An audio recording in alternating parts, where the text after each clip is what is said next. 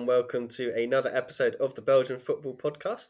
My name is Ben Jackson, and as always, I'll be your host. And once again, I'm joined by Scott and Joris. Scott and Joris, how are you guys doing after that international break? I'm just I'm just glad to be back, Ben, because you know we know how long these these breaks last, and with the Red Devils well and truly balls in that last break up, which is another story, of course. Then it's just a delight to be back talking about another crazy week of Belgian football. I took an international break uh, and uh, went to Belgium for the first time since uh, the outbreak of the pandemic. So that's uh, that was fun. That's the most important thing at the end of the day. No, yeah, obviously good that you got back to Belgium, Joris. I know me and you are both suffering from this cold that's going around. So apologies to listeners if we sound like we're completely bunged up, but just is what it is. And Scott might have a storm going on behind him. So it's, it's all kind of happening this week. It all started happening in the Belgian Pro League again. So match day 11, I'll quickly run through the results and then we'll dive into our usuals. So Friday night, we had Club Brugge against Kortrijk. Club Brugge ran out 2 0 winners over uh, Kortrijk, who obviously have a new manager, which we'll talk about a little bit later. Uh, Union Saint Gilloise 4, Seraing 2 does not tell the story of this one what a ridiculous game that was. Um, I think we might be talking about that one in a little bit. Uh, Zulte Waregem decided to do the most Zulte Waregem thing ever and beat high flying Antwerp 2 1 despite getting actually battered last time out by Seraing 5 1. So typical Zulte kind of there. Oostend snatched a late, late winner against Cercle Bruges. They won 2 1. The smallest man on the pitch scoring the winning goal, um, which was always quite funny. Even the commentator found that one quite amusing. We then had Standard do kind of like Cercle Bruges kind of throw it away late on in the game. They drew 2 with Leuven. Leuven scoring both the goals in the very last few minutes. Uh, St. Truiden got a last minute goal against Anderlecht. That finished two goals apiece. Beerschot still can't win a game. They lost 1 0 at home to Mechelen. Charleroi somehow won 2 0 against Genk. No idea how that stayed nil for Genk. And then Ghent beat Eupen two goals to nil. And yeah, they should have scored a lot more in that one as well. So, all happening.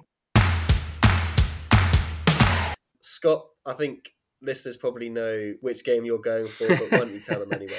yeah, well, well, my game of the week, I think, is the game of the week. And isn't it funny how sometimes a game comes along that just kind of compels you to choose it? I mean, there's a number of games this week that were actually really good uh, for for several reasons, but this game was just it's probably game of the season actually, I, arguably so far.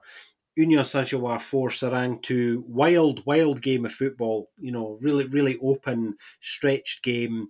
I felt there was goals in this game before it, and, and I wasn't wrong. I just didn't see all of the drama in between, which was great. If you haven't seen this game, what you really need to know is that Union went 2 0 down midway through the first half and then lost Lazzari, who got his second yellow, um, a silly second yellow for sarcastically applaud- applauding the ref just before half time.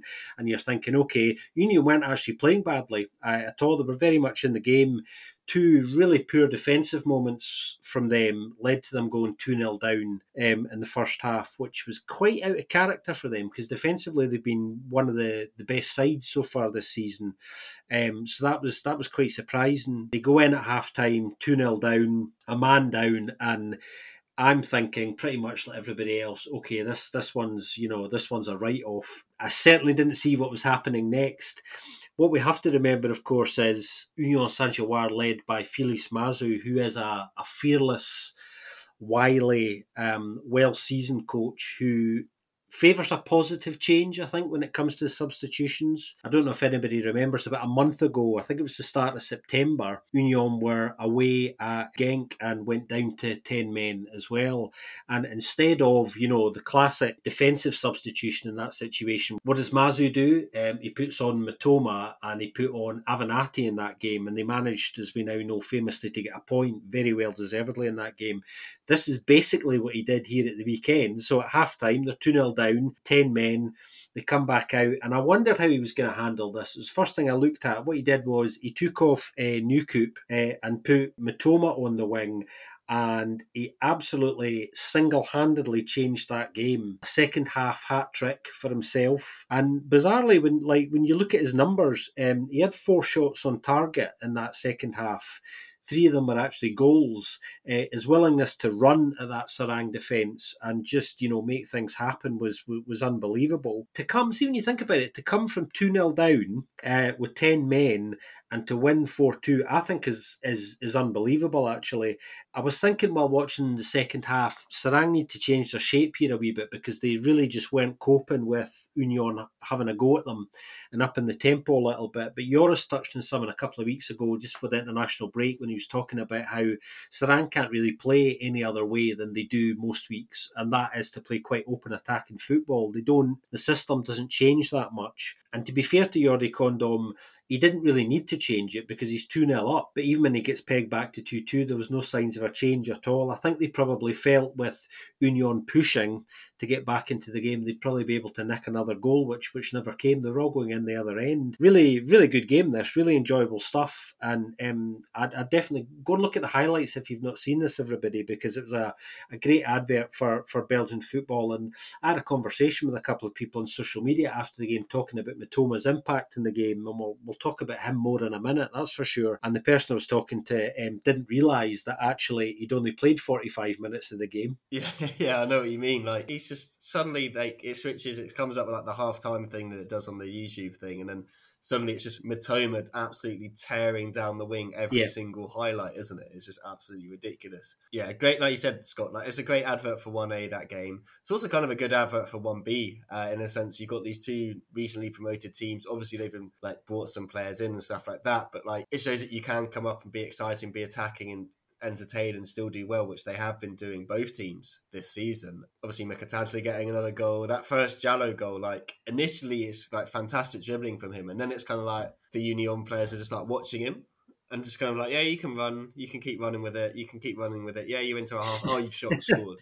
oh, we maybe we should have stopped you like a little bit earlier than that, but that was a great goal and like. I don't know how many Seraing fans were behind the goal, but they were having a great time. They went absolutely mental. Like, yeah, we're 2 0 up, cruising, and then, yeah, all fell apart. But I think we can't talk about this game and not talk about Mitoma even more. So I know he's your player of the week. So why don't you just kind of wax lyrical about the man a little bit longer? Yeah, I mean, this is you know he's on loan obviously from from Brighton, which you, will be going back there next season. Um, I don't think he's going to be staying at Union beyond this season. Um, but it's interesting because I think when when he arrived, uh, there was an expectation that he would slot immediately right into the side because of how well he'd, he'd been doing in, in Japan, and obviously he'd got his big move to uh, to the Premier League in, in, England, and they've decided to send him out on loan, which I think is, is, is probably a good idea. But he's extremely highly rated and highly thought of, and we're beginning to see now, I think, why why that was and is rather. I mean, he's he's got what three goals, obviously his hat trick in the game at the weekend there, one assist in, in his five matches um, so far. But I think after that performance, I think it's going to be very very difficult for Mazzu. I think to leave him out now because Mazzu's had a he's had a very very settled side, which has been one of Union's strengths. He's not really rotated. He's not mixed anything up. Uh, for any reason at all. It's been a very settled eleven most weeks in most positions, and this this hasn't been tweaked to, to allow Mitoma either. You know, he's he's having to wait his wait, wait his chance to a certain extent, uh, which is, is what happened at the weekend uh, when you know that the, the, the kind of change came about. Twenty four year old Japanese winger who can obviously play up front, and we discussed recently because we get asked with a listener's question about whether his natural position is is is better on the wing or or up front, and and I think almost to a certain extent he answered that at the weekend by I, I think the honest answer is going he, either either or. I mean, he played on the wing. He came on for he came on for Nieuwkoop and, and played out wide and just stretched Seraing all over the place, and they couldn't kind of cope with his pace. Uh, it's a long time actually since I've I've seen a player single handedly change a game. You know, players will come on as a result of positive substitutions and maybe score a goal that will get a team a point or get a late winner. Those sorts of things are not unusual in games. They they happen, but for a player to come on and score a second half hat trick that that not only is quite extraordinary in itself, the hat trick, but to turn a game on its head so dramatically like that, I, I don't, I, I can't recall another occasion I've seen that in, in, in any league. So if anyone can think of something quite as dramatic as that, then then do get in touch with us because I, I can't think of anything kind of quite like that. And that's what I was saying about it. This game just kind of compelled me to talk about it. I wasn't expecting to necessarily talk about this, and I love it when a team goes or two teams in this case, to be fair, because, you know, Seraing were absolutely just as much a part of this game as Union. They really did play their part and were really good in the first half in particular. Most sides going to the Joseph Marien have, have kind of struggled. It's one of the most difficult places to go in the Pro League at the moment. But the first 20 minutes in particular, um, when they got their goals, um, they were really having a go at Union, and nobody's really done that so far this season. So that was that was really good to see and made for a really good game as well. Yeah, I mean, Mitoma, I think eh, I'm going to be fascinated to see what Mazzu does next because I think it's going to be really hard for him to leave him out of the starting lineup um, this weekend after a performance like that. Yeah, and I think the the difficulty Mazzu kind of has is that Mitoma and Nieuwkoop, then they're, they're not like similar at all. Are they like Nieuwkoop's kind of more of like a, a right back playing as mm-hmm. a wing back, and it was like uh, was it Guillaume Francois was also doing that position. So those two are just like Francois gets in, gets injured, so Nieuwkoop comes in, and then he takes on that role because I think he was kind of always going to play that position. I think they brought him in to be the starter, but then Mitoma, like you said, Mitoma's coming. It's like, well, do we just go all out attack now? Do we just not even think about having because Lapoussin can kind of do both. He can go get up and down. He's a bit more attacking than he is defensive. But Mitoma, if he can show like a little bit on defensive side, his kind of like attacking output's just ridiculous from what we saw on the poor old Sambu. Like we we've seen Sambu in a few games do that to other players where he's been getting up and down and causing them all sort of chaos. But he just was like getting absolutely chased off the park by Mitoma. Like the speed he was running at, the technical ability he had. Like we've seen some great Japanese players, like Asian players come in. I think he's just another one to kind of add to the list, isn't he? Um, interested to see what happens with him next year when he does go back. Like if he can break into the Brighton squad or if he's going to find a position somewhere else. But I'm sure there'll be some other pro league teams looking at him and thinking, you know, if they don't want him, um, maybe we can s- snag him from under their radar. I bet St. Truiden are gutted. I bet they tried to nab him before and they just couldn't couldn't add him to their like list of J League guys. Like you said, Scott, fantastic, fantastic game. And I think yeah, when you look around the rest of the league, there's so many games that did take place. You think, oh, that could have been game of the week, but this one was just it was so obviously a game of the week that if you hadn't picked it, I was definitely going to take it because it was that ridiculous. I went for the aforementioned St. Truiden against Anderlecht. I quite enjoyed this. I watched all the entirety of this one. I've recently moved to Brighton over the weekend, so Saturday was a complete write off with moving. But I was like, yeah, Sunday I've got time. I'll watch this game, and I was definitely not disappointed. Um, some of the football St. Truiden were playing, even without Suzuki. Obviously, we know he's going to be out for a couple of weeks at least with an injury, so we wish him all the best to get back. But Hara and Hayashi started up front, I thought they linked up so well with Cacace, Brüls, Durkin, Konate, Bauer. Like some of the intricate play that St. Truiden played in and around the penalty area of Anderlecht was really, really good to watch. When you consider Anderlecht are also very good at doing that kind of intricate around the box play as well, like it made for a really good competitive game. St. Truiden kind of bossed the early kind of five to the first 10 minutes, like really, really put themselves about there. Uh, then Anderlecht kind of grew into the game a lot more. Rafael had a good chance. I think Zirkzee had a couple of good chances, but yeah, Bauer should have really scored his first goal for St. Truiden. Had a great chance at the back post, but he just kind of absolutely fluffed it. He just had to place it in, but he couldn't quite get it in. Some great play. I think it was from Hara again on the wing and Cacace. Like really, really impressed. Like I said, into the second half, and Anderlecht got quite an early penalty. Uh, took a VAR check as per usual, but um, Schmidt takes down Kouamé. Can't massively argue with it. From what I saw, I thought it was a penalty.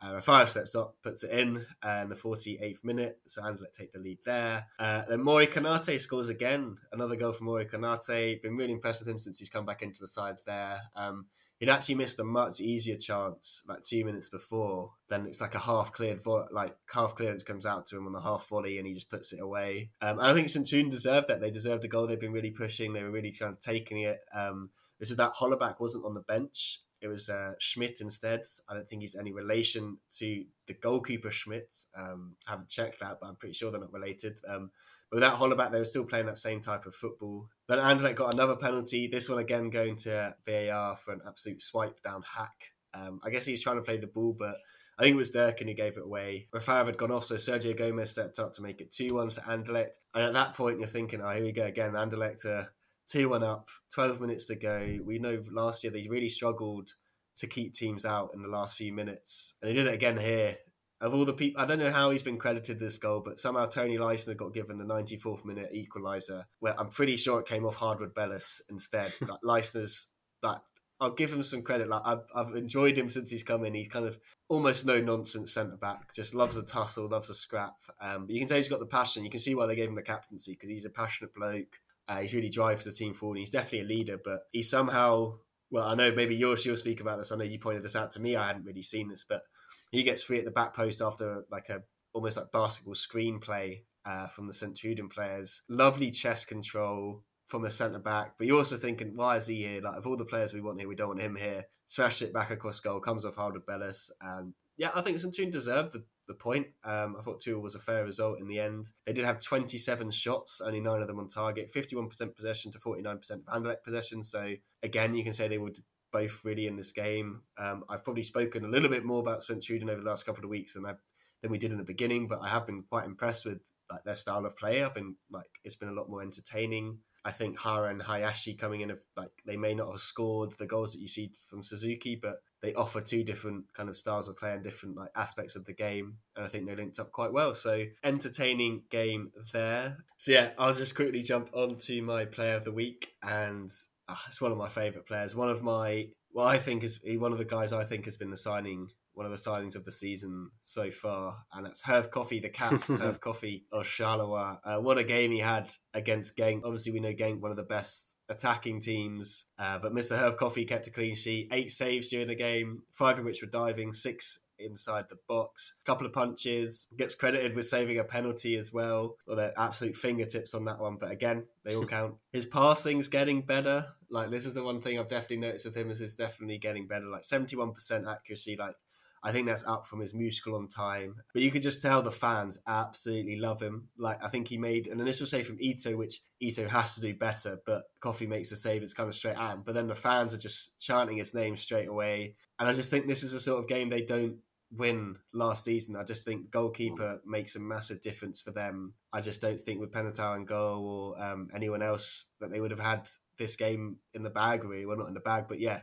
they wouldn't have won it without him in goal. So he is my player of the week. Um, he definitely won't. That will definitely won't be the first time he wins this award from me because yeah, I'm a massive Herve Koffi fan. I think he was an absolute bargain. So that's it from me and Scott. Joris, I'll now definitely hand over to you for your kind of roundup of what happened elsewhere. Yes, definitely. So um, let's dive into it. I will definitely also touch a bit more on the on Koffi as well. Maybe I'll actually do that right now. And maybe it's in, in combination with a lot of things. So there were four penalties given on Sunday and at least three of them were very debatable. Even the fourth one you can have a debate about, but I guess it's it, these are the rules and how they're interpreted now. So I can lef- leave that one out. Uh, that's the the second one for Anderlecht. That I just wanted to mention that I'm not going to go too much into a VAR, and uh, other people have been doing that this uh, for this week already. So you can find them anywhere around the Jupiler Pro League. We all know though that the, to beat Koffi from the penalty spot, you do need at least three attempts. Um, I'm here not only referring to Sunday's game, as been mentioned mentioned as well,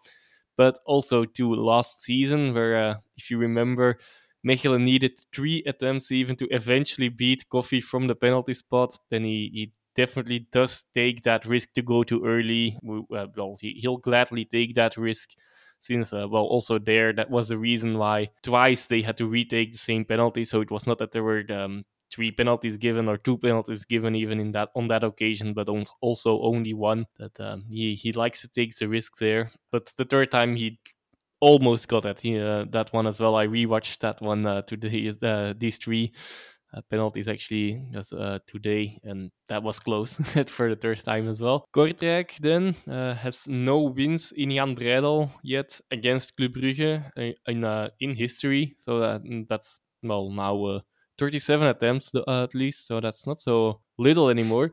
Definitely worth mentioning. Club Brugge is talking about penalties. Kortrijk probably, no, not probably, definitely should have gotten one as well. But um, again, I'm not going to go too much into it.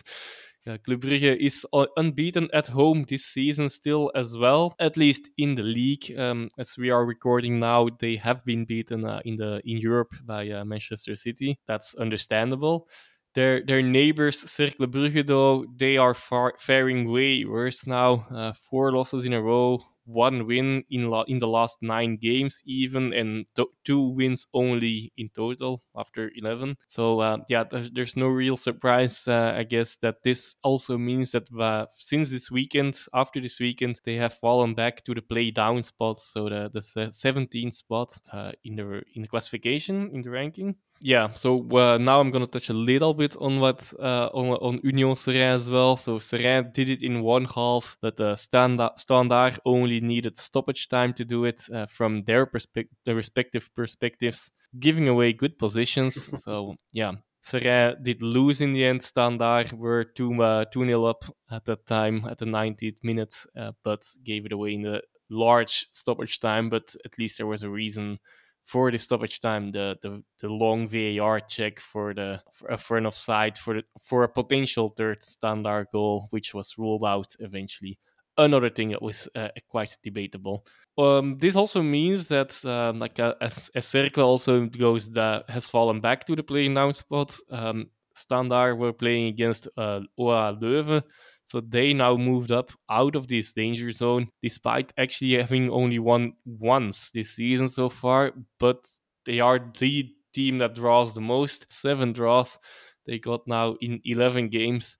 So, well, you don't really move up fast, but at least you grab some points along the way. So if other keep other teams slip, you you move up a little, I guess. The very interesting facts, of course, of co- uh, fact, of course, is um, still Beerschot. That uh, they're not faring well. That's also not no surprise, and I guess everyone that listens will know uh, that they still haven't gotten a win in uh, in these 11 first games.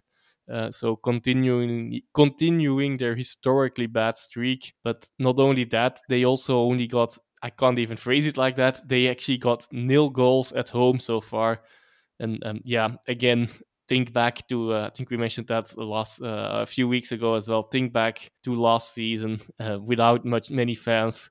Uh, scoring all the goals, okay, conceding a lot as well. But yeah, they they now the, anyone that has seen Beerschot at home, well, they haven't seen any goals yeah, from their team yet, which is a bit sad. Although Mechelen really tried to give them a goal, hand them a goal, as a funny yeah phase where the, the uh, there was a pass back to Coucke that went was completely misplaced, and luckily for uh, for the Mechelen fans, for um, I think it was uh, Souza that gave the ball back. It, it hit a post and bounced out, uh, so that that would have been the first Beerschot goal. It would also have been a nice way to, to get that first goal, a typical way for the Beerschot this season to get it, but they did not. Then um, I'll move back to uh, to Charleroi Genk, and um, well, a, fa- a fact that's for me quite uh, Charleroi, it was Charleroi first goal on a corner this season, and unfortunately, that is not really a surprise since it was against Genk. As a child, we sometimes I don't know if that's a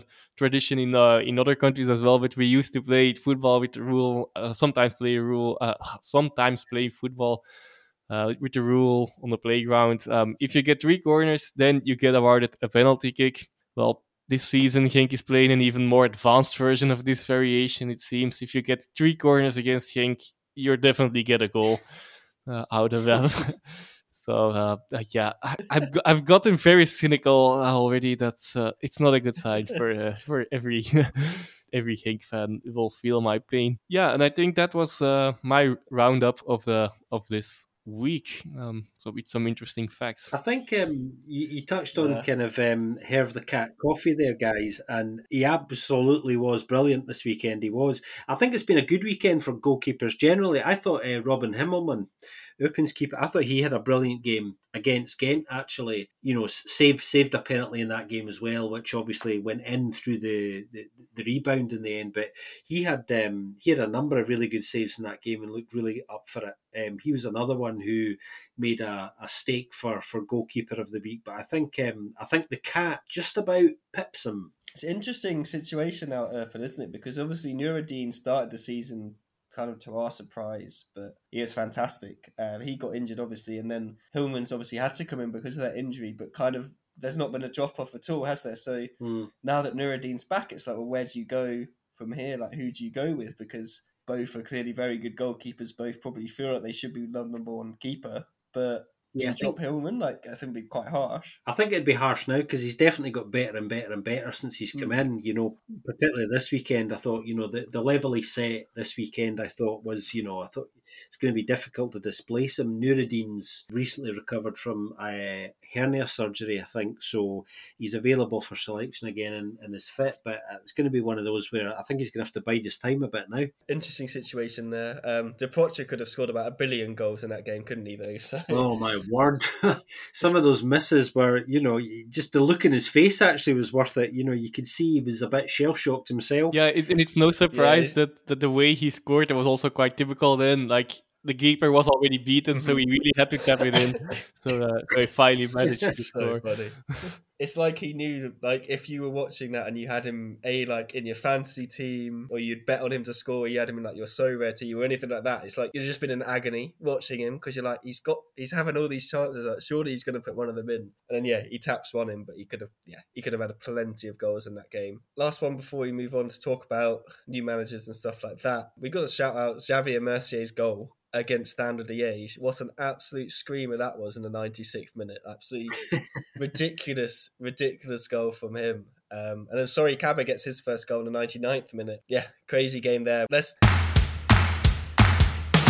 let's dive straight in then, shall we, to the new manager. Luka Elsner obviously has been given the job, um, moves over from Kortrijk to Standard. That was his first game in charge. We actually kind of joked because obviously before the international break, we were talking about, yeah, Scott will give you like a nice breakdown of the new managers. He'll do his usual deep dive. But those teams clearly listened. They're like, oh, we're going to make it easy for you this week, Scott. We're just going to grab two blokes from the Pro League. So if you want to talk a little bit about Elsner to Standard and then the man that's replaced him at Kortrijk as well? Yeah, I think we've had it's not so much a deep dive, guys, is it? More, more of a, a case of musical chairs, you know, with with managers that we're all very familiar with, um, just changing changing it up a bit and going to different clubs. I think the thing on Elsner actually is nobody really saw that one coming. That one kind of came out of the blue and, and happened quite quickly. And there's another example, a bit like Peter Maes when he went to, to Beerschot, which is now history, of course. It's another example of a manager changing clubs um, with very little warning or notice um, at all. Kortrijk weren't really happy about the way that was handled, which you can kind of understand and, and, and I think are looking at what they might be able to do legally here. But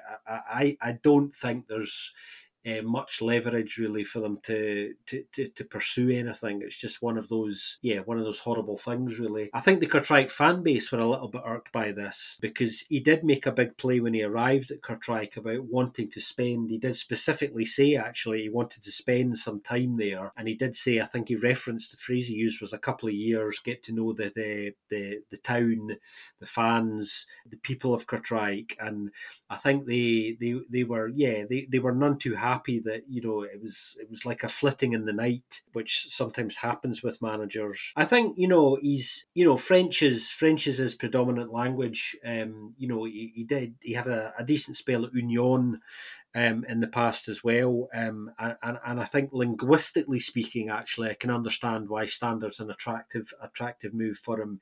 He was asked specifically, actually, as his first official press conference about the move, and he said, "Look, and this is this wasn't a difficult choice for me to make." He said, "You know, Standard's a big club. I I think the situation at Standard can be improved upon, and and I think you know when a club of Standard size and reputation comes asking, I, I think it understandably is going to be difficult to say no. It's just unfortunate in a way that Standard are not not not in a great great state at the moment. So he has everything to gain, but also everything to lose as well. And I thought the game at the weekend, their game with Leuven, kind of summed that up. I thought they they they looked a little bit better. They were a bit more energetic, but yet again they lacked the one thing that they've been lacking for what feels like forever now, and that is any real threat up top. I was watching the game and thinking that I didn't really have any confidence that Standard are about to go on, you know, a three or four game winning run and kind of still don't. There's just not enough strength and depth there. And, and it was interesting to me that, that Elsner chose to go with Klauss pretty much as the lone striker from the start because that would have been the one thing I, I personally would have chose not to do because I just I just I don't particularly like Klauss as a lone striker. I think he needs somebody to feed off and, and somebody to feed off him to kind of get the best out of, of the attack there and, and, and allow the, the wide players to kind of provide the service to them. So I didn't think that was a particularly good choice to, to, to, start with. I wish him well. Actually, he's well thought of. You know, he's he's a good coach. He's a very open minded coach. He's known for being uh, open minded and receptive to to new ideas. Um, so I, I think that could be a very positive thing for Standard. Actually, just that that coaching approach, and it is as after all, it is only his first game, but he'll be he'll be very frustrated. And the way that game ended is a is a harsh reminder of the of the of the task ahead for him there. I think. Yeah, definitely. I think yeah, you're like a couple of minutes away from a two 0 victory to start off, despite like you said, not being like on top of it and smashing it, but you're still two 0 up, and you should really see out that game. Uh, it's interesting to see with his first lineup, like who he went for. Uh, in terms of starting Dragus, starting Tapsoba as well, uh, fresh off the back of winning a uh, FIFA Ultimate Team Player of the Week card uh, for some for his international game over So fair play to him on that. Um, hasn't really seen much action this season for Standard, but maybe that was kind of the, the spark to get him going. Drop Gavory uh, played Nkounkou instead at left back. So yeah, interesting to see kind of how he feels about the squad, what he thinks about the squad. Everyone always already started the uh, Selemani to Standard Liège kind of drum, didn't they? The moment it was announced, everyone's like, "Oh, he's on his way." But he's obviously signed a new contract with Kortrijk. Kortrijk must have seen that and been like, "Right, let's get him pinned down so we can at least make a little bit of money if that does happen." I don't think it will happen. I don't think that's the sort of player they need. They actually need centre backs, really. Like they're so short of fit centre backs at the moment. But yeah, it's going to be interesting to see how it plans out. Kind of watch this space sort of thing. Uh, his replacement is a man we've known before. Belhocine, uh, obviously former Charleroi man, uh, he's now back for his second spell at Kortrijk. What a tough way to start the, the your campaign as a new manager, isn't it? Away to Club Bruges, not like the best kind of start you could have had, I guess. But um, again, interesting to see kind of who he went with in terms of his team. He kind of kept it quite similar, didn't he, to what Elsner had been doing in that sense. He's obviously got to get to know the squad. Yeah, I don't know. What do you expect from him going into that job in Kortrijk? Do you think we're going to see a, kind of change in style of play at Kortrijk, or do you think it's going to be kind of a continuation of what we saw under Elsner? I think it'll be largely the same. I mean, eh, it, that didn't surprise me that choice actually because I thought I think they did have to appoint somebody quite quickly. They've had a decent start to the season, and we spoke a couple of times already eh, as well about how they're in generally a quite a good place both on and off the park. So I think bringing somebody in who knows the club and has been there before, I think generally speaking is quite a smart decision. I think, especially when it was a you know a, a shock decision for the board the board to make. Obviously, there'll be no movement um, until until January, and and Selemani signing a a contract makes makes him leaving anywhere in January less less likely. And even if Standard do come calling, then they're now going to have to open their purse strings, which we all know is is not something they want to do. Um, so that that um, that contract extension kind of amused me greatly this week because of the chatter you were talking about, Ben, about you know the rumours about Selemani going there, kind of been growing louder and louder uh, in certain circles. So that that that was quite amusing to me uh, yesterday to see that that that had been done quite hurriedly. I think, yeah, interesting one. That um, another definitely a case of you know you might have pinched our manager from under our noses, but you're not getting one of our top assets. Um, yeah, that's right. for sure. no, definitely. Um, not the only man to get a contract extension. Uh, Ito of Genk obviously got an extra year uh, onto his one. Um, Joris, what are you feeling about that as a Genk fan? Well, that's great, of course. Uh, I think he's still one of the most somehow still one of the more more underrated players in the top teams. Let's uh, put it like that. So, uh, well, actually, top player in the league. But yeah, that's it. So very happy about that. Unfortunately, I, I hope it's not just something to keep the fans happy, a, a little bit happy, given the results of, of late. So, um, but yeah, with the extension itself, it's uh, it's I'm I'm really happy. But yeah, maybe it's just kind of like a we know things are bad on the pitch at the moment in terms of results, but at least we got Ito for another year, so you all can be happy now.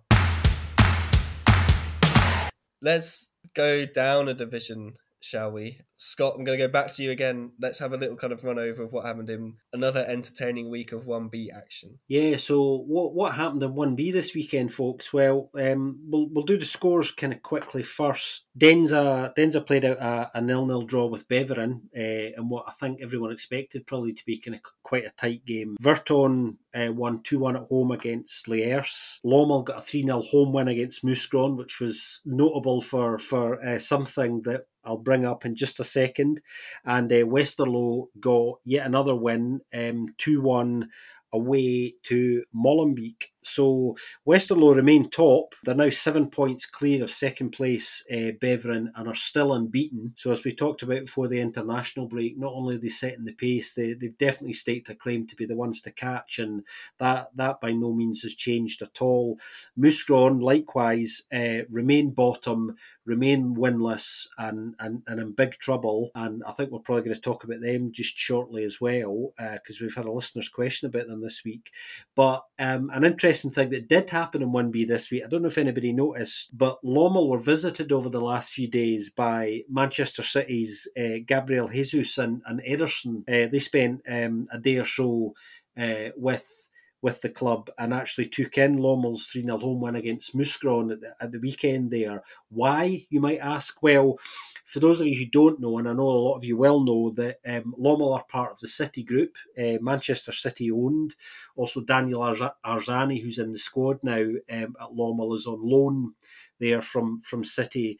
But what actually happened was uh, Jesus and Ederson obviously were away in international duty with with Brazil, and instead of coming back to England ahead of the Champions League game that City had tonight against Club Bruges, in order to avoid quarantining for a few days because of the situation in Brazil in, in relation to coming back to England, they headed straight back to Europe and obviously went to Belgium stayed in Belgium for a few days um, in order to meet up with the, the City squad yesterday uh, ahead of tonight's Champions League game. But um, yeah, they were in the stands for Lommel's 3 0 home win over Mouscron and uh, were plastered all over Lommel's social media, rightly so uh, meeting fans and um, other players and signing all sorts of goodies for, for people. So much star excitement down Limburg Week in uh, 1B this weekend. I have another theory. I think they just went to see um, a uh, Koki, Koki Saito masterclass. Really, like absolutely. They, Who they, wouldn't want to do that? they went to get his autograph, and they just so happened to get asked to do autographs themselves. But really, they were just there to see Saito, and they're going to be telling Pep like, "Mate, come on, let's bring this guy in. Like this is the missing link. This is the Champions League winner right here. Yeah, all jokes aside, it's cool that they did obviously go to that Lommel game. And yeah, like you said, Scott, Mouscron, we have had a listener question, which kind of sums up Mouscron in itself, the way it's framed. It's from Sav2000 on Twitter, at Sav2000. He just says, 1B question, uh, WTF uh, is going on at Mouscron? And I think you're not the only one asking that, Sav. I think everyone at Mouscron is kind of thinking it. They obviously know a little bit more about what's going on. Um, but Scott Joris, how what, how do you explain what is going on at Mouscron? Like this, just chaos, isn't it? Yeah, I mean, I think this is. I, I mean, I, I, it's quite a short answer for me, really. I, I, think it's it's this is the net result of years and years of of mismanagement, both on and off the park. I think. A lot of their footballing decisions have been pretty questionable for a long time, but the ones on the park as well. But I think the footballing decisions structurally around the club off the park um, have been well questionable for a long time. And this is now just, you know, the latest in a series of pretty catastrophic decisions. And the worry at the moment is, and is well, it's beyond a worry, in fact, it's looking very much like they're on a, on a crash course to you know a double relegation and completely falling out of of, of professional football in, in, in Belgium. And they they I suppose you know, any talk of a promotion push is, is definitely gone now, if, if it was ever there at all. And it's now about hopefully trying to survive in, in 1B. But it, look, it looks very bleak there. I think this is a club that, in my view, uh, lost its soul in a way a long time ago. And I think when you have that disconnect between kind of the club itself and the fan base and the people who run the club to that extent that it's so dysfunctional, it's um, it's extremely difficult to come back from that. They're they're free falling, and to be fair, I don't think it's a big big surprise to many people. Just that there there's a reason why they try to keep on uh, in in one A for so long uh, in any possible way, and yeah, now they haven't managed to to be in there and well the appointment of Scifo is a bit of a well a gamble especially since after his only decent run as a coach I suppose was uh, in the beginning at Mouscron Mouscron uh, well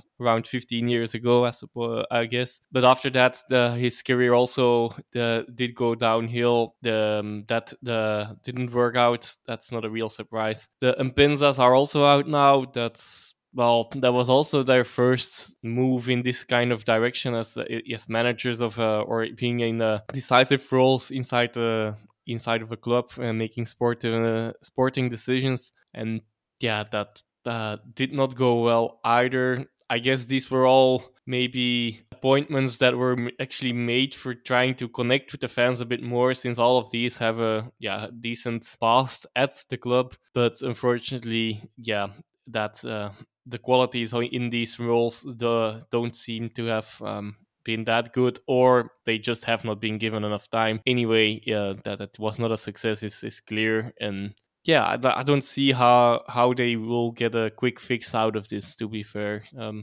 they're already quite far behind now, even for uh, staying up in uh, one B. So I, I, guess their main goal really doesn't have to be uh, anymore to to get back into one A, but to stay in one B at the moment, and uh, that will be tough enough. Yeah, definitely. I think that might help in a way to kind of be like, right, this really unrealistic expectation of going up is completely gone now. We can just focus on what we actually need to do, which is stay in this division. But when you kind of look around the league and you look at Virton, who put together a side like a couple of weeks before the season, and they look well, they've got what nine points already. They won again this weekend. Like it shows that you can find players, and if you're clever enough, you can get a team together. So that must be quite frustrating. Or speaking of Virton, actually, I watched their the highlights of one B, and um, their two goals, the Suleiman and uh, two goals, are literally identical against the S. Long ball over the top through the middle. He spins on, tucks it under the goalkeeper. Deja vu happens twice. Um, so fair play to them. It's kind of cool to see them rope together side and do well. But it is sad seeing what's happened to Mouscron. Obviously, like so close to getting into the playoff last year, then who knows? I still think Seraing probably do beat them. You'd expect Seraing this season to absolutely wipe the floor with them if they had played if they play each other now. But yeah, the kind of difference between them and Westerlo is huge. What's that? 18 points already. That's done. Uh, even them to um, Molenbeek's what six points. So yeah, they're having a Beerschot style season where they just really, really are struggling. So fingers crossed just for their fans more than anything they can at least get some wins together and get competitive and at least make it a fight rather than just kind of going down with a whimper. Speaking, speaking of their fans actually you mentioned um, it was interesting to, to learn yesterday that such is the bleakness around the situation at the club that they, they've actually that they're offering tickets to their next home game which i think is against molenbeek actually for for one euros to get into that home game. So if you're able, mm. if you're able to get to the Le uh, for that game, then you'll be able to get in for, for one euro, which is which is pretty good. It's not bad, not bad at all. I mean, not sure what the uh, kind of restrictions are for entering, but a cheap cheap ticket on the Eurostar, one euro on that, and then back home. Like nice little day out, bit of one B football. Maybe not the best quality one B football, but it still be a bit of chaos, which is what you want. Um, yeah, if you're in the, the area, can't say no to a one euro bit of football, can you? Um, I'm sure it'll be worth more than that when you actually go to see it. It won't be that that bad a game, I'm sure. Um, obviously, we spoke a little bit about the Club Bruges game. They got absolutely demolished by Man City. Not really surprising when you consider the amount of money City can smash into a squad like that and then bring off the bench during that sort of game. But they lost 5 1. But as you said, Scott, you said to us earlier as well, like it's kind of, it's not the end of the world for Bruges losing to City. Like it's not really the game that they're targeting. They've beaten Leipzig.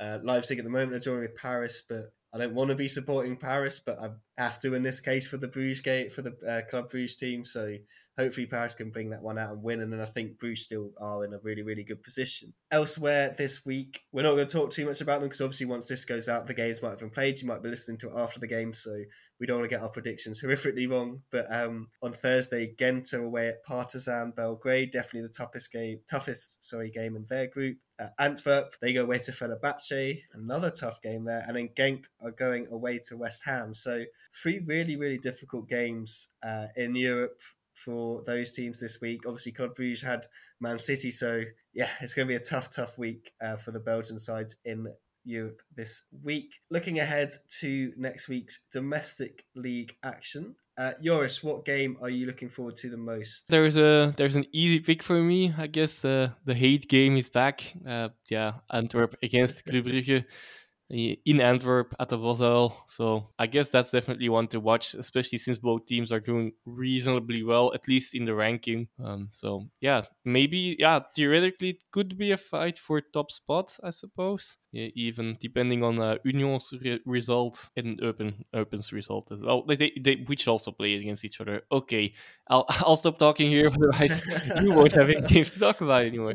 But uh, there's definitely some top uh, ac- uh, to- some action at the top of the table. Yeah, definitely. I, like, my kind of shame about that game being scheduled as it is is that they're coming off the back of European football weeks. Like, kind of wouldn't have minded that game without any European football. So you get the two strongest 11s for those two teams like battling out because I think that'd be really, really, really good contest. So it's gonna be interesting to see who gets rested and stuff like that. But I mean, the hate game is always going to be good if it's called the hate game, isn't it? Um, Scott, which one are you looking forward to? Um, I'm quite looking forward to Mechelen's home game against uh, Zulte Waregem, just to see what this game throws up. Actually, Mechelen obviously now coming off the back of uh, four wins in a row uh, which is quite something. Uh, scored eight in those four games, only conceded once. So they they seem to be now getting right on top of you know those those big defensive worries that they had in quite a spectacular way and and really playing rather well with a lot of confidence and uh, you never know what you're going to get so you know this this this could be a wild one folks that was exactly my thoughts looking at that one I looked at that and I thought that is one of those games you feel like you just have to watch because you know it's going to be chaos I'm way... also gonna quickly uh, jump in as well, like uh, yeah. to add a bit on the last, well, not last week, two weeks ago, that episode, last regular episode we had, when uh, Ben mentioned the, the amount of uh, the, the, amount of goals that Zulte Waregem already conceded. So uh, they actually concede, indeed conceded one goal less at the time. Now they've conceded um, as many as they did last season after 11, 10 games. So theoretically, they're actually improving. And they had, we also mentioned, we did also mention, I'm, I'm, I'm throwing some feathers at ourselves, I guess. But uh, like uh, Ben also mentioned, though, that uh, they will get some weird winning streak going and uh, never really be in danger. And well, it's not a streak, of course, but they did get an unexpected win against Antwerp um, this this weekend, despite some supporters' protests. So. Yeah, Exactly. you just you just don't know what you're going to get with them, as Scott said, isn't it? Like you'll get that ridiculous Seraing result, then we'll get like you said, the always that streak of wins and stuff like that. But the fact that when you said that to us after we recorded that that the goals conceded was like almost identical, you're like, what is? Like it just baffles the mind, really. What game am I looking forward to? There's quite a few that I'm really interested in. I think Seraing against Charleroi should be a really, really good one. Two quite attacking teams. I guess sort of similar to the Mechelen Zulte game is Kortrijk against Ostend for me. I think that should be a really good one. Um, obviously with a new man at Kortrijk and then East End play how End do. Um, that should be quite a fun open game. Elsewhere we have Cercle Bruges against Standard Liège. That's the first game on Saturday. Uh, two teams that are desperately, desperately in need of a win. Uh, have been in a little bit of a slump, so they are at home to Union Saint-Gilloise. That should be quite a good one as well. Then obviously Sunday's kick at lunchtime kickoff is Antwerp against Club Bruges. Anderlecht host Beerschot, another tough away game for Beerschot. They really, really need to pick up a win though. Uh, Genk against Ghent, every Englishman's favourite game because they're going to get confused with who's who, and hopefully the VAR van doesn't get confused and goes to the wrong one. But we'll see what happens. And then Sunday finishes with Leuven against St. Truiden. I think that pretty much wraps everything up for this week's episode. As always, Scott Onuris, thank you very much for joining me. Great to be together again, guys, and, and catch up. And uh, I hope you are both feeling better next week. And uh, good luck to the Belgian sides in Europe this week. And hopefully, we get some uh, cracking results to, to rave about next week. Yeah, let's hope it's not going to be a disaster, as we might expect a little, I fear. But uh, let's let's hope some teams can surprise us on Thursday still. And uh, yeah, good to be back. Uh, the, the, yeah, international breaks are not our thing. No, not a fan of international breaks and definitely happy to be back. And yeah, like you said, Scott, let's hope for some positive European results. As per usual, uh, if you are interested in freelancing in football, definitely check out Freelance Football Ops, who we partner with. Uh, they can find you jobs within anything in the football industry. Uh, and also, we really, really do appreciate people who've been leaving us reviews uh, on their podcast, kind of listening apps. Uh, if you haven't done so yet and you do enjoy what we're doing, please do leave a review. You can always get in contact with us if you want us to talk about any topics, you want to ask us any questions, think we should do something a little bit differently, add a segment, anything like that, please do get in touch. We're really open minded to these sort of things. Uh, you can do so on Twitter uh, at Belgian Podcasts. You can also find us individually. I'm at Benjack94, Scott's at Scott underscore coin, and Joris is at Joris underscore Beck. Alternatively, you can also email us. It's uh, BelgianFootPodcast at gmail.com, or you can also find us on Facebook and Instagram. Thanks again for listening, everyone, and we'll see you very soon on another episode of the Belgian Football Podcast.